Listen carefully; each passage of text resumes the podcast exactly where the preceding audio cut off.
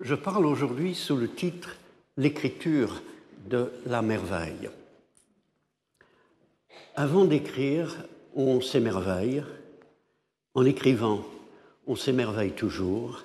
Sinon, ce n'est pas la peine de commencer. Pour penser le rapport entre la poésie ou la prose et l'émerveillement, il ne suffit pas d'étudier la présence de l'émerveillement dans l'œuvre de tel ou tel écrivain, ni même, sans aller plus loin, sa façon particulière de s'émerveiller. Il faut se placer au cœur de la question et demander pourquoi écrire et s'émerveiller vont ensemble. Un auteur peut certainement prendre l'émerveillement pour le sujet d'un poème ou d'une prose, mais comme dans le cas des autres relations fondamentales de la littérature, avec le mal par exemple, ou la mémoire, le lieu, l'autre, la philosophie de la création littéraire s'intéresse surtout à l'action réciproque de l'acte d'écrire ou de lire et du phénomène en question, et à leur manière de s'associer dans une idée générale de la vie. L'œuvre littéraire n'exprime pas seulement un émerveillement qui a déjà été ressenti. Elle le cherche, lui permet d'être plus pleinement, le change et, dans une certaine mesure, le crée. En le disant, elle ajoute à l'émerveillement devant le monde la merveille d'une langue. Elle n'est pas nécessaire dans l'absolu, puisque l'on peut s'émerveiller sans lire ni écrire, mais elle est indispensable à l'écrivain, qui ne peut vivre son émerveillement dans toute sa vigueur sans le faire parler. Le lecteur aussi, en ouvrant le livre, en passant le seuil d'un premier vers, se promet, sans prononcer le mot et en cherchant toute une variété d'autres choses, de s'émerveiller. L'émerveillement est une des raisons d'être de la littérature, une des raisons pour lesquelles elle existe. La littérature invente d'ailleurs tout ce qu'elle touche. Elle ne met pas en phrase ou en vers un savoir acquis, elle part à la recherche d'un savoir qui ne se sait pas encore, et elle constitue un mode de savoir qui n'appartient qu'à elle. L'émerveillement est déjà une incitation à chercher, puisqu'il ne satisfait pas tout à fait. Il ravit, il transporte, mais il fait désirer autre chose. Il est lui-même, comme je l'ai dit, le pressentiment d'autre chose, d'une dimension non révélée du réel. Il s'allie donc naturellement à l'art, la création de formes littéraires, picturales, musicales, venant aussi, le plus souvent, de l'intuition d'un possible inexploré. Il reconnaît aussi le nouveau et fait surtout du bien en le découvrant dans l'habituel, dans le mille fois ressassé. C'est l'émerveillement qui permet à la lumière de revenir neuve chaque matin. Un poème aussi cherche le nouveau dans l'objet de son attention et lui apporte sa propre nouveauté, celle d'une forme d'expérience et de langue qui n'existait pas avant. Dans le traité de Longin, dont il était question la semaine dernière, on s'émerveille exclusivement du grand et de l'élevé. Par l'exemple de Miranda, qui s'émerveille à la fin de la tempête de Shakespeare, de la beauté de l'homme et d'un monde nouveau, radieux, Oh Brave New World, on comprend, euh, pardon, qui voit devant elle ces vastes abstractions que sont l'homme et le monde, on comprend que le grand n'est pas incompatible avec le quotidien et que la vue d'un simple groupe de personnes peut occasionner un émerveillement sans limite. Le fait est important et l'étude de l'œuvre de Thomas Traherne, Thomas Traherne, mille six cent trente-sept à mille six cent soixante-quatorze, poète et écrivain religieux anglais peu connu en France, permettra de le sonder davantage, tout en introduisant d'autres idées essentielles. Car Traherne est l'écrivain de l'émerveillement par excellence.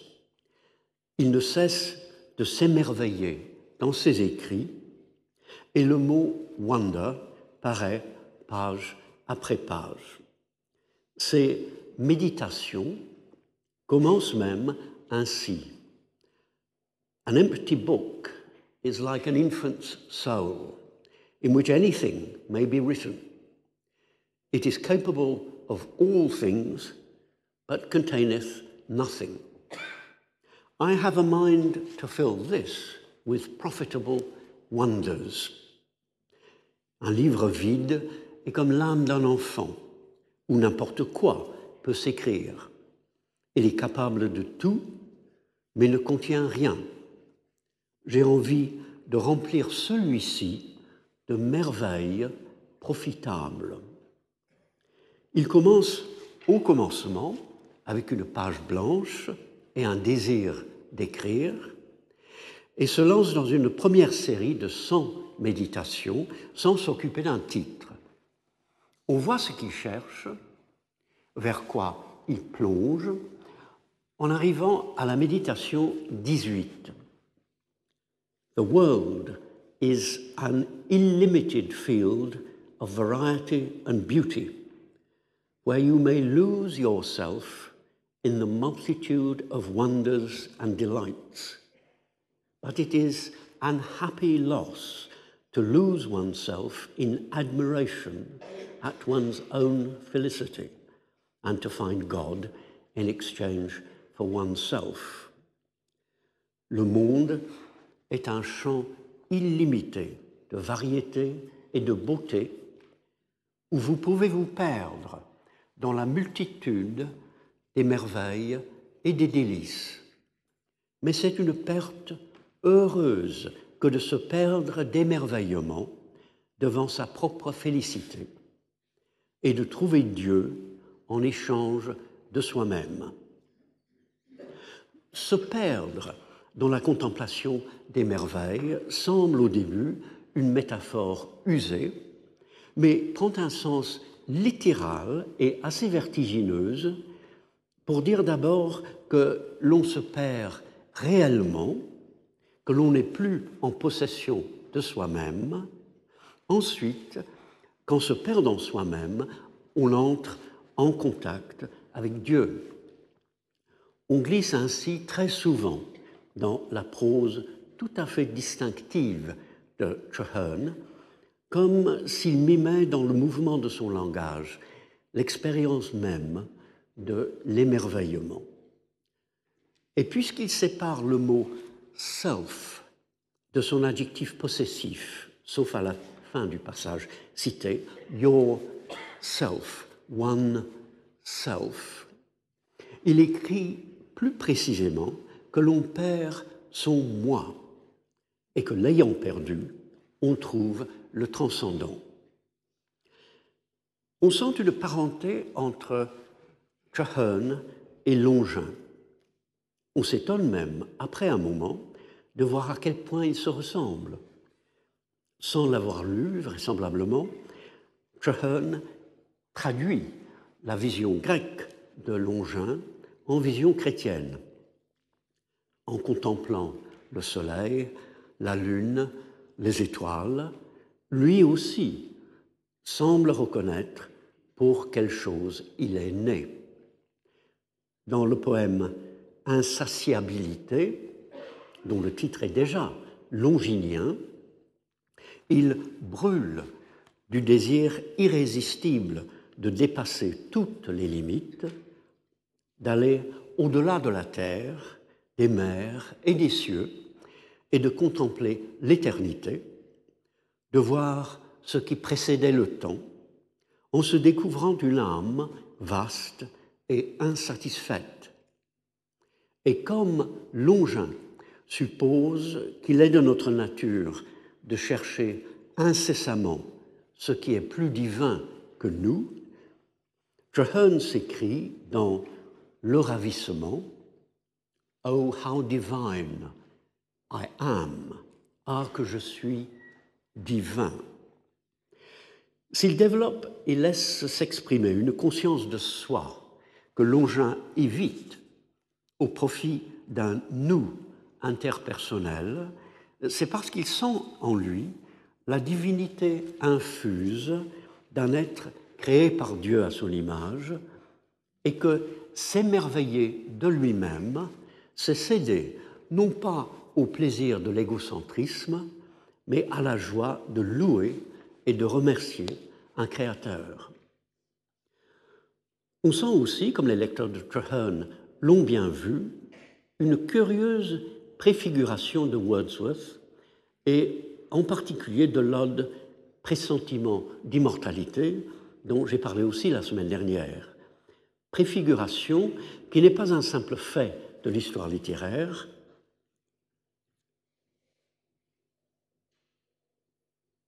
mais qui donne à réfléchir. Excusez-moi, je réfléchissais en lisant mon, ma, ma phrase. Euh, lorsque Wordsworth songe à son enfance, en l'embellissant, peut-être, grâce à l'imagination qui remplace l'innocence, il se souvient d'une gloire qui transfigurait tous les composants du visible, mais qui a disparu pour l'adulte, et de la conviction inébranlable de son immortalité qui revient soutenir l'adulte exclu et dérouté. Traherne déclare aussi dans « Wonder », émerveillement, qui se trouve, si j'ai bonne mémoire, dans l'anthologie bilingue de la poésie anglaise en Pléiade. Si vous ne connaissez absolument pas Traherne, vous trouverez quelques-uns de ses poèmes en anglais et en traduction française dans ce volume. Il déclare dans « Wonder », émerveillement, qu'en son enfance, quand il voyait tout comme un ange, « Great wonders clothed with glory did appear. Amazement was my bliss. » Des merveilles paraissaient, revêtues de gloire. L'étonnement était ma joie. La vision de Traherne relève néanmoins du mysticisme anglais du dix-septième siècle, comme on le voit dans la troisième méditation de la troisième série, dont la prose rythmée est mise en branle par un pentamètre iambique. The corn was orient and immortal wheat. Le blé des champs rutilait, immortel. La méditation fourmille de termes à la fois longiniens et mystiques. Transportèrent, ravirent, extase, merveilleux. Et certes, une conscience et un regard proprement visionnaire où la poussière et les pavés de la rue étaient précieux comme l'or, où la ville était située en Éden ou bâtie dans les cieux, où les vieillards vénérables et vénérés semblaient des chérubins immortels.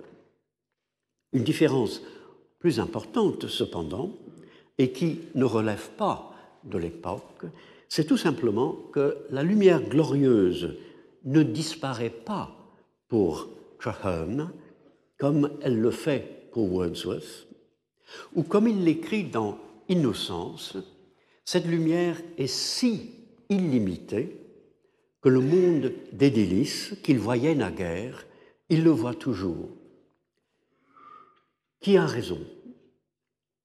La question surprend probablement, puisque Traherne et Wordsworth parlent de leur propre expérience, comment peuvent-ils avoir tort? puisque ce sont des poètes et non pas des psychologues, des philosophes, des théologiens. Peut-on juger leurs écrits selon le critère du vrai et du faux? Mais notons d'abord qu'ils créent en partie l'enfance dont ils se souviennent, que leur enfance a déjà passé, en effet, dans le souvenir, dans la mémoire d'un être de maintenant qui modifie, selon les conditions actuelles de sa vie, son être de jadis. Leur image de l'enfance leur est précieuse comme une sorte de garantie de la merveille du monde, comme la justification placée en lieu sûr de l'émerveillement. Par leur mémoire, ils se trouvent en Éden, et l'Éden est notre conviction ou notre espoir que le monde, de quelque manière qu'il se présente autour de nous, a été glorieux ou pourrait l'être et le sera peut-être un jour. Wordsworth ne voit plus la lumière lumineuse d'autrefois, et je suppose que la plupart des lecteurs approuveront cette vue sombre de l'expérience, en pensant, en pensant aussi, sans doute, que l'enfance telle qu'on l'a vraiment vécue était chargée autant d'inquiétude que de bonheur et était loin d'être glorieuse. Pourtant, l'émerveillement de Traherne, devant une clarté céleste qui n'a jamais perdu de vue, si même ses tentatives pour la projeter dans ses poèmes semblent parfois un peu forcées, est lui aussi parfaitement bien fondé, sans nier, par simplicité, tous les malheurs qui retiennent à bon droit notre attention. Traherne garde en lui une capacité de voir qui serait, selon les convictions fondamentales de ses lecteurs, ou bien la vision exacte de la merveille d'une réalité encore divine malgré tout, et continuellement recréée ou créée, ou bien la vue également exacte, poétique et infiniment désirable de la beauté du monde et du possible de l'être humain. Car l'autre différence, c'est que Wordsworth retient de son enfance la conviction de son immortalité, de l'éternité de l'être, alors que Traherne retient le sentiment de l'innocence. Dans Éden, par exemple, il affirme qu'enfant, il ignorait que le serpent avait empoisonné la race et qu'il ne lui venait pas à l'esprit qu'il pouvait exister quelque chose comme le péché. L'absence de toute conscience de péché l'émerveille, avant tout, selon innocence, lorsqu'il se souvient d'une époque où, dit-il, « My soul did kneel in admiration all the day ». Mon âme à genoux s'émerveillait à longueur de journée. Polyxène dit à peu près la même chose à propos de la doctrine du mal dans le Conte d'hiver. Et ni Shakespeare ni Traherne ne supposent que l'innocence des enfants exclut de leur comportement toute trace de méchanceté. L'innocence est un état d'esprit, et le grand intérêt de l'œuvre de Traherne vient de sa certitude que même adulte, même coupable sans cesse de mauvaises actions, il est encore capable, en remontant à son enfance, de retrouver l'innocence, de découvrir à nouveau un regard innocent sur lui-même et sur le monde. Contempler tout avec des sentiments divins, dit-il dans la méditation quatre-vingt-quatre de la troisième série, et le monde sera pour vous la vallée de la vision. Et toutes les nations et tous les royaumes du monde euh, par- paraîtront avec splendeur et avec une gloire céleste. Qu'est-ce qui nous empêche, demande-t-il dans Pensée quatre, d'être au ciel, même lorsque nous sommes sur la terre? Did we but rightly see, à condition de voir juste. Voilà pourquoi les lecteurs de Traherne le comparent aussi avec Blake. Mais il est vrai qu'en pensant au point de vue plus complexe et plus averti de Blake, nous pouvons nous impatienter ici de cette nouvelle expression de l'enthousiasme d'un certain dix-septième siècle. Nous pouvons aussi entendre Traherne à notre façon, cependant, en termes non religieux, si nous le voulons. S'émerveiller, surtout en un élan soudain où joue aussi la surprise, c'est apercevoir quelque chose, un nouveau, un réel plus réel, une beauté qui survient, don inattendu et gratuit, qui ouvre, non pas, comme pour Platon, sur la beauté en soi, mais sur la beauté qui est au sein du réel, telle que, si nous la voyions toujours, nous le trouverions, en effet, nous nous trouverions, en effet, sur une terre céleste.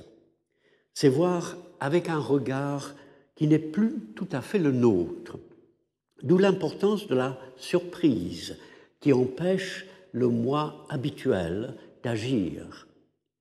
C'est devenir même, pendant un moment, innocent, comme Traherne le dit, puisque l'on n'existe plus qu'en tant que regard émerveillé. L'émerveillement ne nous innocente pas en nous décrassant de tout le mal que nous sommes, et il ne nous rend pas innocents aux yeux de Dieu, des dieux ou d'autrui. Il nous montre ce qu'est l'innocence et nous la fait désirer.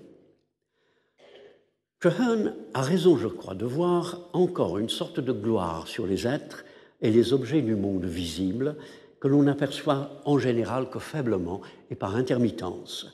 Et il nous rappelle, en remontant sans cesse à son enfance, que l'émerveillement est en partie la recherche du commencement.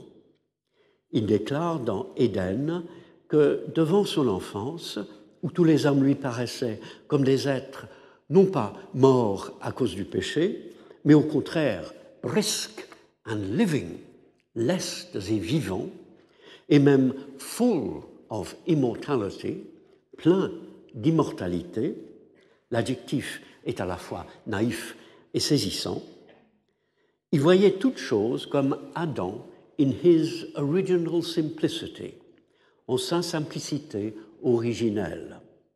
S'émerveiller, c'est en effet sentir, temporairement, que le temps disparaît, ou ne compte pas, ou n'a plus de pouvoir sur nous.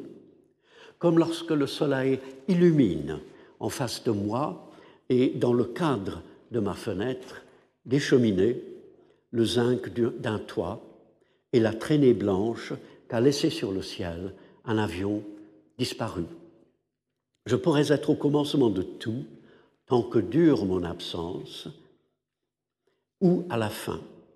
S'émerveiller, c'est voir le monde pendant un instant, pour adapter un vers de Mallarmé dans Le tombeau d'Edgar Poe qui ne cesse de nous hanter, tel qu'en lui-même, enfin, l'éternité le change.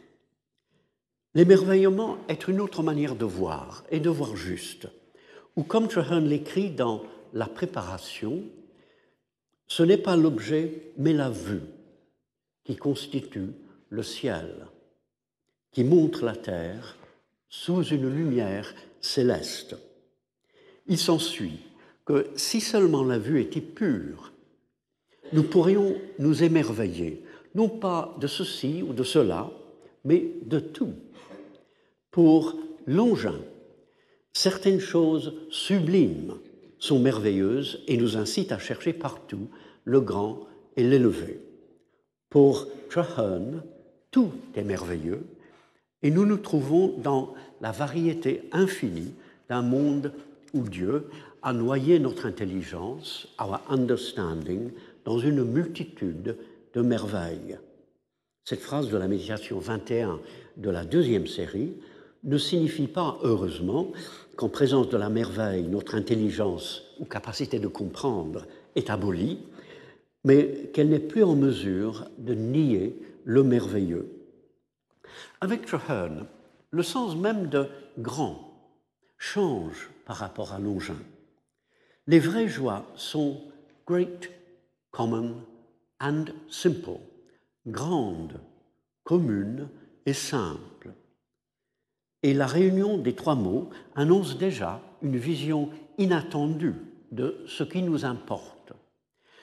Car les choses évidentes et communes, qui sont les meilleures et qui procurent le contentement le plus profond, sont l'air, la lumière, le ciel et la terre, l'eau, le soleil, les arbres, les hommes et les femmes, les villes, les temples, et cetera.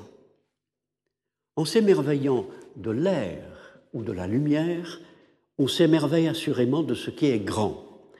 On admire quelque chose dont l'être, l'origine, la fin, la beauté dépassent notre capacité de la concevoir, de le concevoir. Mais on s'émerveille en même temps de ce qui, loin d'être exceptionnel, comme pour Longin, l'Etna ou une envolée d'Homère, est partout. Traherne réussit à conjuguer l'émerveillement devant l'immense et le démesuré qui nous élève au-dessus de nous-mêmes et l'émerveillement devant les êtres et les objets de la réalité commune qui nous permet d'entrer en contact avec la totalité du monde où nous découvrons ainsi notre place. Il est convaincu du rôle salutaire du grand, le reconnaître triomphe du cynisme et du dénigrement, et va jusqu'à dire, en associant la philosophie et la rhétorique à la manière de Donne et avec un peu de son esprit, toutes les hyperboles ne sont que des pygmées et des expressions diminutives en comparaison de la vérité. Il voit aussi cependant la valeur du petit, qui n'est pas tant de nous encourager dans notre vie au jour le jour que de rapprocher de nous, par un autre biais, l'infini et le divin. Il voit dans une goutte d'eau, une pomme, une plante, des excellences infinies qui le mettent en relation avec les anges et les hommes. Le moindre détail de l'œuvre de Dieu donnant aussitôt sur le tout et témoignant de la même présence. Un trésor attend dans chaque grain de sable, puisque s'y trouvent, je cite, la bonté et la sagesse et la puissance et la gloire infinie de Dieu. Il est frappé d'étonnement et d'émerveillement en s'apercevant qu'une valeur infinie, confinée dans les limites d'un être matériel est la seule voie vers le vrai infini. On pense de nouveau à Blake. To see a world in a grain of sand and a heaven in a wild flower.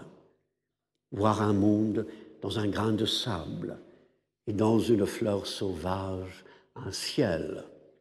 Sauf que la perfection d'écriture de Blake, ici dans Augure d'innocence, d'environ mille huit cent trois, rend l'idée plus percutante et plus mémorable, et que son émerveillement s'accompagne surtout d'une passion virulente contre la réelle injustice des hommes, et en particulier de la société anglaise, qui lui donne plus de force en le situant dans une réaction plus complète à l'ensemble du réel. La vertu spécifique de l'émerveillement de Traherne est néanmoins de créer un rapport réjouissant ou de suggérer la possibilité d'un tel rapport entre tout ce que nous voyons par les yeux et par l'esprit et nous-mêmes. La première merveille profitable dont il commence à remplir le livre vide de ses méditations, c'est le fait que chacun de ses lecteurs peut devenir, je cite, « possesseur du monde entier ». Il est curieux de remarquer que Descartes avait prétendu quelques décennies auparavant, en seize cent trente-sept, à la fin du discours de la méthode, que la philosophie pratique qu'il prévoyait en physique, en médecine, rendrait immanquablement les hommes maîtres et possesseurs de la nature, et de voir non seulement la différence radicale entre ces deux sortes de possessions, mais aussi que le monde moderne se reconnaît dans le projet de Descartes, alors que dans celui de Traherne s'exprime un monde menacé que l'on peine à retrouver. Car Traherne fait revivre une tradition mystique où l'on possède tout comme un don illimité et tout juste croyable, sans en être le maître, sans pouvoir en faire ce que l'on veut. The sun and stars are mine. Miens sont le soleil et les étoiles, écrit-il dans La Salutation. If those I prize, si je les prise. Tout ne lui appartient qu'à la condition qu'il le reconnaisse dans son être propre et selon sa valeur intrinsèque. Et la vision de Traherne a un sens, me semble-t-il, en dehors de l'éclairage religieux qu'il lui donne. C'est une façon de se placer dans l'univers en déférant à tout ce qui est, en trouvant précisément sa place par une sorte de don de soi à la totalité du réel. L'émerveillement lui donne le monde, et tout devient vif et déborde d'être. On ne se trouve pas, comme à une époque déjà ancienne, mais non pas révolue, étranger, dans un monde nauséeux. « Vivez bien », dit-il dans la méditation trente-huit de la quatrième série, « et vous êtes partout au ciel, toutes choses étant infinitely beautiful in their places, and wholly yours in all their places, infiniment belles à leur place et entièrement vôtres dans la multitude de leurs places. » Tout devient nécessaire, pourrait-on dire, en trouvant place dans la configuration d'un grand ensemble incontestable et « je suis nécessaire pour en prendre connaissance. Tout est à moi parce que je suis à tout. » L'émerveillement permet d'habiter le monde et de l'habiter d'une certaine manière. Et la réflexion de Traherne sur la situation de l'homme est en même temps une réflexion sur le poète qui s'avère tout à fait actuelle. Dans ses poèmes où il s'émerveille inlassablement, ou admire dans le sens ancien du mot, il loue toutes les choses créées, comme on pourrait s'y attendre, mais il parle aussi de les amender.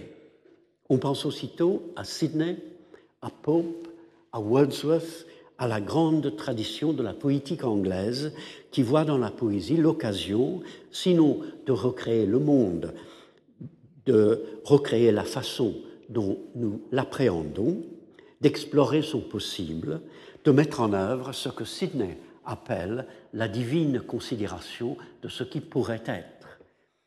Telle n'est pas du tout, cependant, la pensée de Traherne, qui suppose, dans le poème même qu'il intitule « L'amendement », que tout, étant, tout ayant été créé en vue de l'homme, tout devient plus glorieux pour Dieu quand un homme le regarde et le reçoit dans sa vie. Dieu, dit-il, prise les mers, la terre, nos âmes, le ciel, lorsque nous les lui rendons par la louange et par le sacrifice du remerciement. C'est ainsi, dit-il, que notre amour améliore la réalité. La poésie devient, dans cette optique foncièrement religieuse, la reconnaissance de ce qui est et la mise en relation de la conscience et de tout l'être du poète avec un monde vécu dans la plénitude divine de son être là. Il suffit de repenser le point de vue de Traherne dans un contexte non chrétien, pour trouver une poétique qui se garderait de changer quoi que ce soit par la force de l'imagination ou du rêve, dans le but d'accéder par déférence au soi du réel, et par là même à son propre soi, même pour une poétique qui prendrait en considération le caractère déchu du réel et l'obligation où nous sommes de vouloir autre chose. L'enthousiasme révérencieux de Traherne nous rappelle qu'il s'agit avant tout de connaître et de respecter tout ce qui nous entoure et que l'on s'émerveille en premier lieu de ce qui paraît.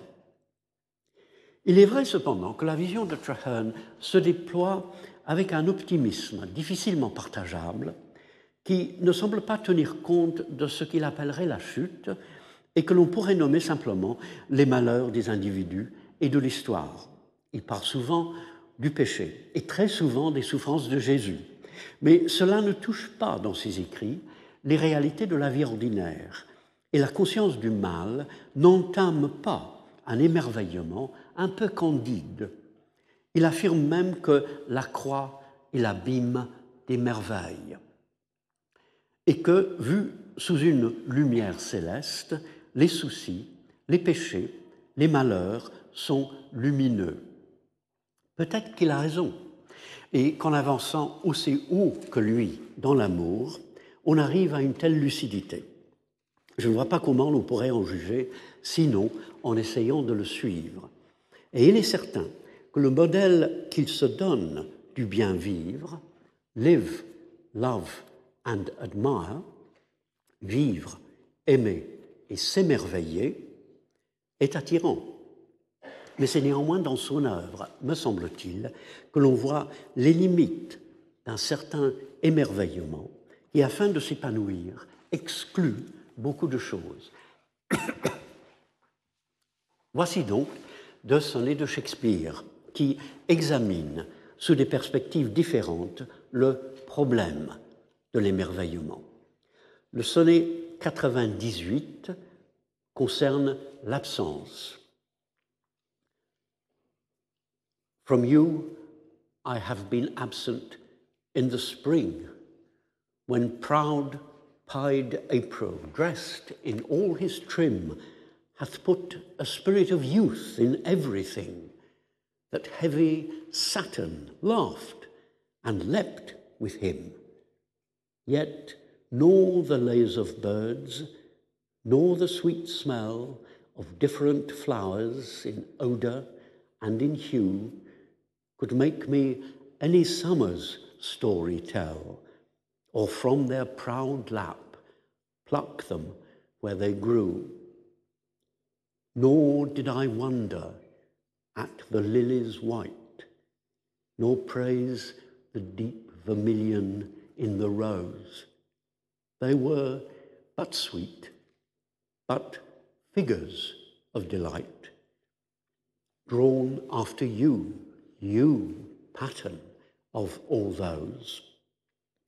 Yet seemed it winter still, and you away, as with your shadow I with these did play. Une traduction en prose. De vous, j'étais loin au printemps, quand le bel avril chamarré, en toute sa splendeur, mettait en toute chose un esprit de jeunesse, si bien que le grave Saturne riait et sautait avec lui. Pourtant, ni les laits des oiseaux, ni le doux arôme des fleurs de couleurs et parfums divers ne pouvaient me faire dire un conte d'été, ni me les faire cueillir sur le sein superbe où elles poussaient. Je ne m'émerveillais pas de la blancheur des lys, ni ne louais le vermillon profond dans la rose. Ce n'était qu'agrément, figure du délice, dessinée d'après vous, vous, le modèle de tous. L'hiver, me semblait-il, durait encore, et vous, absents, comme avec votre ombre, je jouais avec eux. Je ne m'émerveillais pas devrions-nous nous inquiéter de ce manque d'émerveillement? En présentant un jeune homme ou une jeune femme, vous, comme le modèle apparemment platonicien des beautés naturelles, Shakespeare ou celui qui parle dans le poème ne réduit-il pas toute la joie d'une certaine saison et toute la réalité de la terre à une série de figures approximatives, d'ombres insatisfaisantes? Une telle croyance à la beauté idéale semble priver d'être tout ce que nous rencontrons dans le monde alentour et détruire, même devant les phénomènes les plus riants et les plus éclatants de présence, la réaction pourtant spontanée de l'émerveillement. En critiquant Shakespeare, cependant, il est bon de se rappeler qu'il s'agit en effet de lui et de se dire qu'il a probablement fait le tour de la question bien avant nous, en voyant très loin. On commence à le comprendre, ou je commence à m'expliquer la complexité du sonnet en examinant la forme précise, sémantique et syntactique du premier vers. From you have I been absent in the spring. Pourquoi dit-il « j'étais loin de vous » plutôt que « vous étiez loin de moi » comme on s'y attendrait? Dans tant de poèmes d'amour et d'amitié, c'est l'absence de l'autre qui fait souffrir. Et pourquoi n'écrit-il pas, selon le mouvement naturel de la phrase, et en composant un pentamètre tout à fait acceptable, « I have been absent from you in the spring ». En faisant dépendre le poème entier de ces deux premiers mots, « from you », « de vous », il fait réfléchir à ce « vous » qui n'est pas simple, qui paraît au contraire bien mystérieux, qui n'a pas de nom, et que si on entre dans le jeu du poème, on ne cherche pas à identifier. Cet être innommé et peut-être innommable, insaisissable, est ce quelque chose dont le défaut met en doute même la merveille du printemps, comme si tout ce qu'offre la nature, la terre, le temps dans ses parures successives, faisait penser à une nature, une terre, un temps encore plus beau.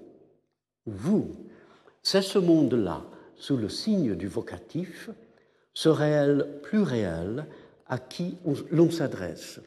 Le poète évoque la jeunesse de l'année, le rire d'une terre qui se voit recréée en avril, la reviviscence chez les hommes de l'univers des sens, de la vue, de l'ouïe et de l'odorat, en disant qu'il lui semblait néanmoins que c'était encore l'hiver, comme s'il attendait une autre recréation des choses et une autre présence. Il ne s'émerveillait pas parce qu'il pensait à une plus grande merveille. La tournure du début attire aussi l'attention sur le jeu, qui a éprouvé un éloignement et qui en parle au passé.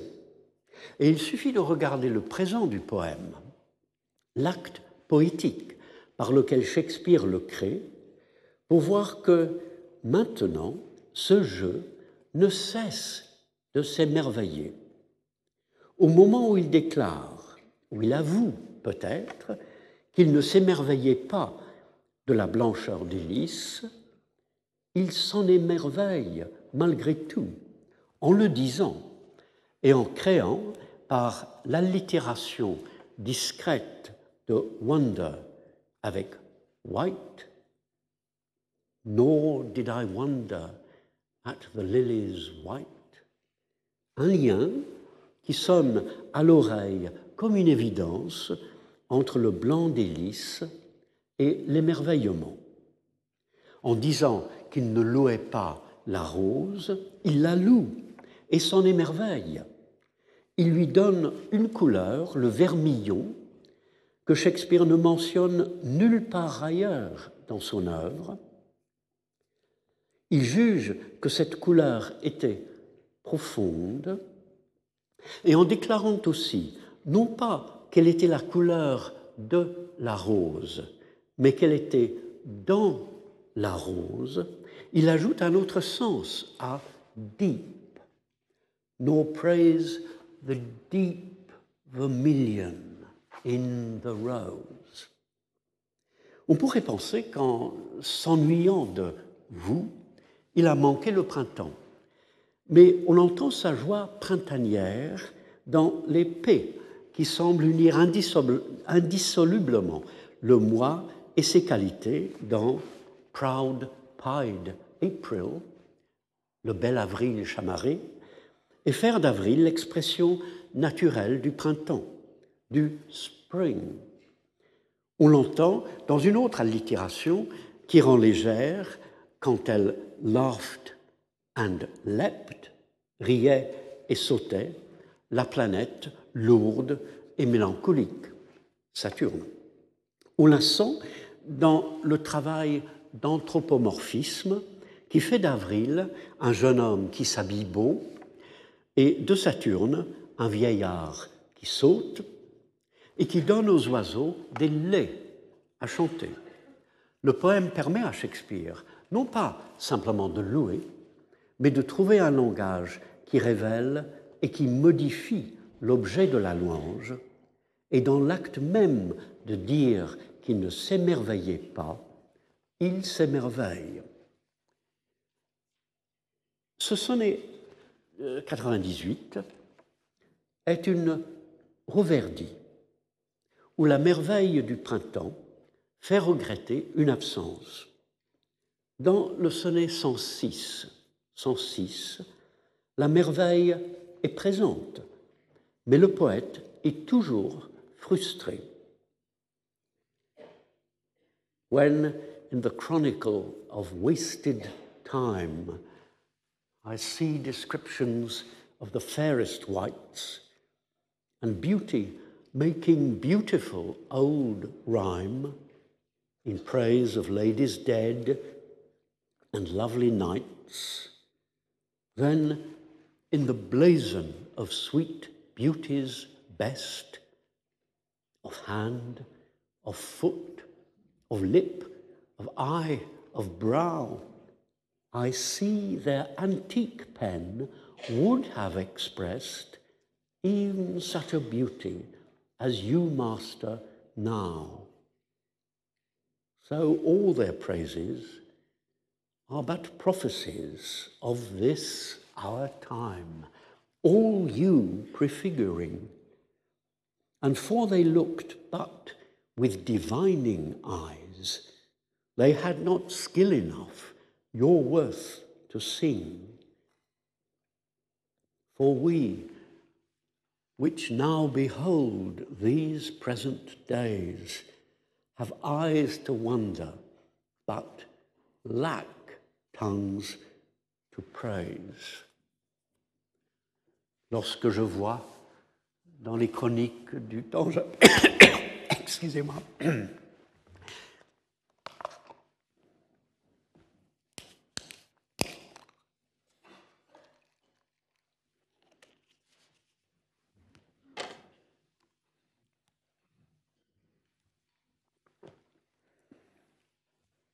heureusement que je ne suis pas chanteur. Lorsque je vois dans les chroniques du temps perdu les portraits des êtres les plus beaux et la beauté embellissant des vers anciens, à la louange des dames mortes et de gracieux chevaliers, alors au blason des beautés les plus tendres, les plus rares, d'une main, d'un pied, d'une lèvre, d'un œil, d'un front, je vois que leurs antiques plumes voulaient tracer cette même beauté que vous possédez à présent. Ainsi, tous leurs éloges ne sont que prophéties de notre temps d'aujourd'hui, qui toutes vous préfigurent. Et puisque leurs yeux ne voyaient que ce qu'ils devinaient, l'adresse leur manquait pour chanter votre valeur. Car même nous, qui voyons maintenant les jours présents, avons des yeux pour nous émerveiller, mais pour louer, la langue nous manque.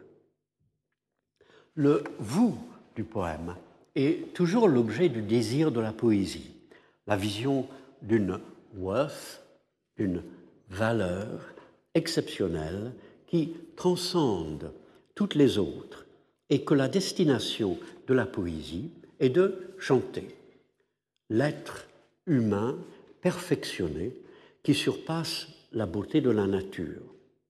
Parler d'abord des œuvres du passé permet à Shakespeare de se pénétrer de l'urgence de la poésie vue sous cet angle.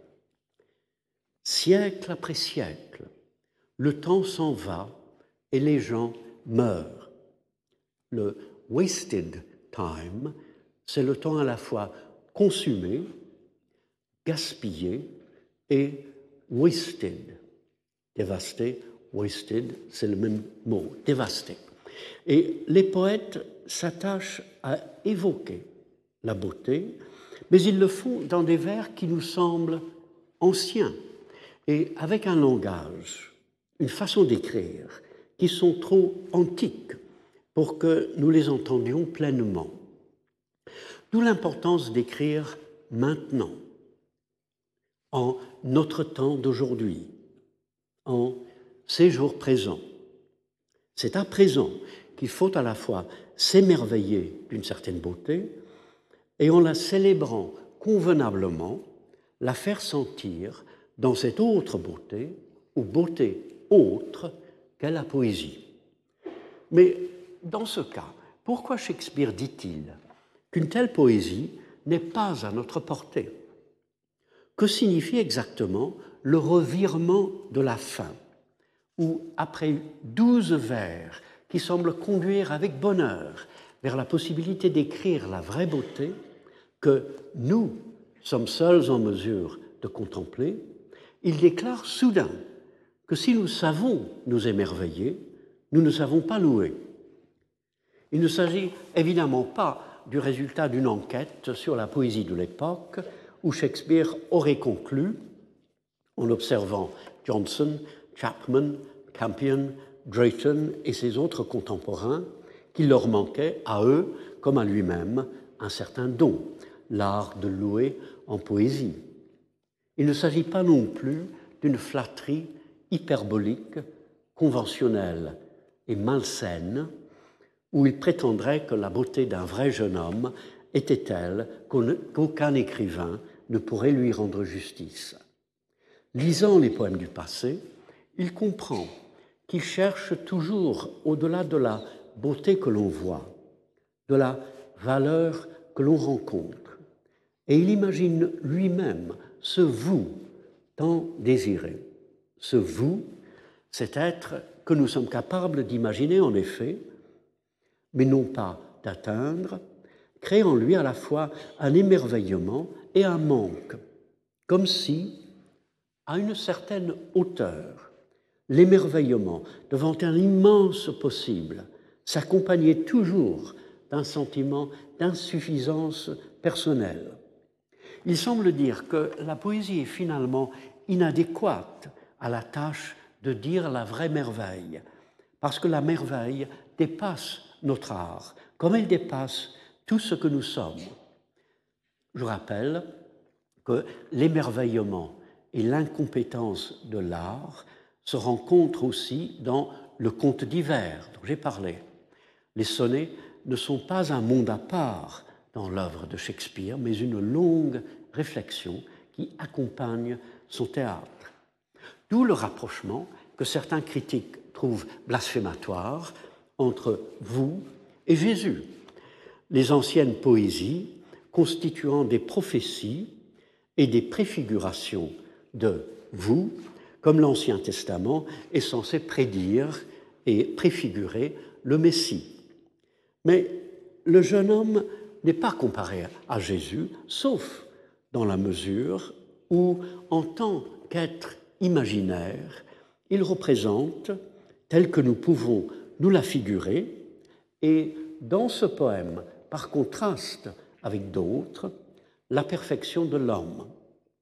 Shakespeare se sert de l'idée chrétienne, de toute une littérature hébraïque qui s'efforce, d'âge en âge, de cerner l'image d'un être sublime qui, en paraissant, se révèle être au-dessus de tous nos maux, afin de repenser la poésie de l'éloge, comme, elle aussi, la recherche, dans chaque génération, de l'être humain vraiment et pleinement louable, dont la pensée même, une fois conçue, nous plonge en même temps dans l'émerveillement et le silence.